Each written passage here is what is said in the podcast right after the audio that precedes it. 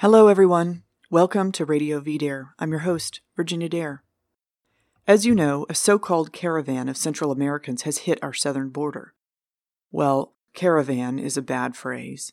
It looks more like a column of an invading army with almost 14,000 people, according to some estimates.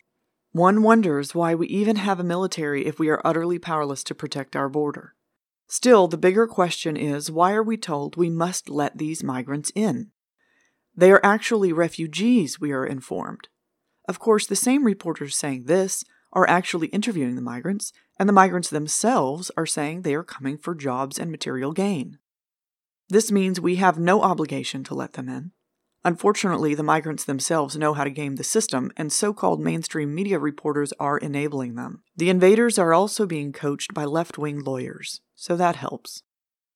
What is truly incredible is how there is no discussion of what these migrants contribute to the country.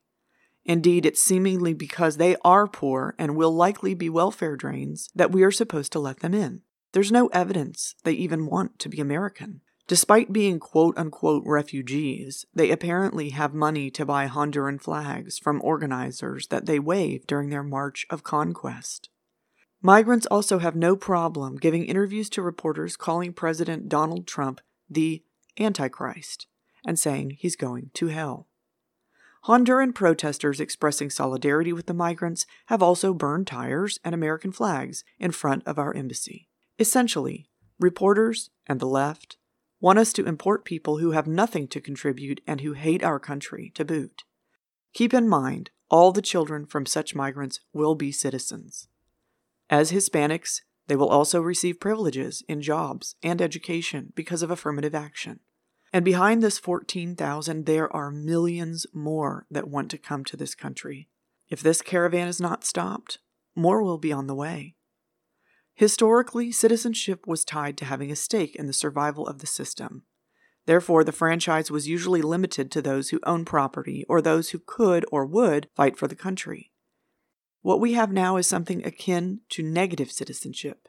If you have useful skills or would be grateful for the opportunity to come here, like the Afrikaners who are being so brutally persecuted in South Africa, the government won't let you in. Reporters will even go after the people who say you should be let in.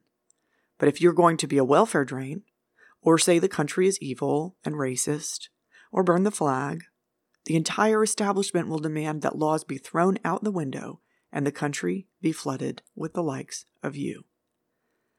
There is a limit to this. There are only so many internal enemies and parasites that a country can survive. The way around it is simple. Immigration must be analyzed from the perspective of what benefits the existing national population. If people say that the interests of our own population are irrelevant, they are entitled to hold that opinion. But we are entitled to call it what it is treason. I'm Virginia Dare. We'll talk again soon.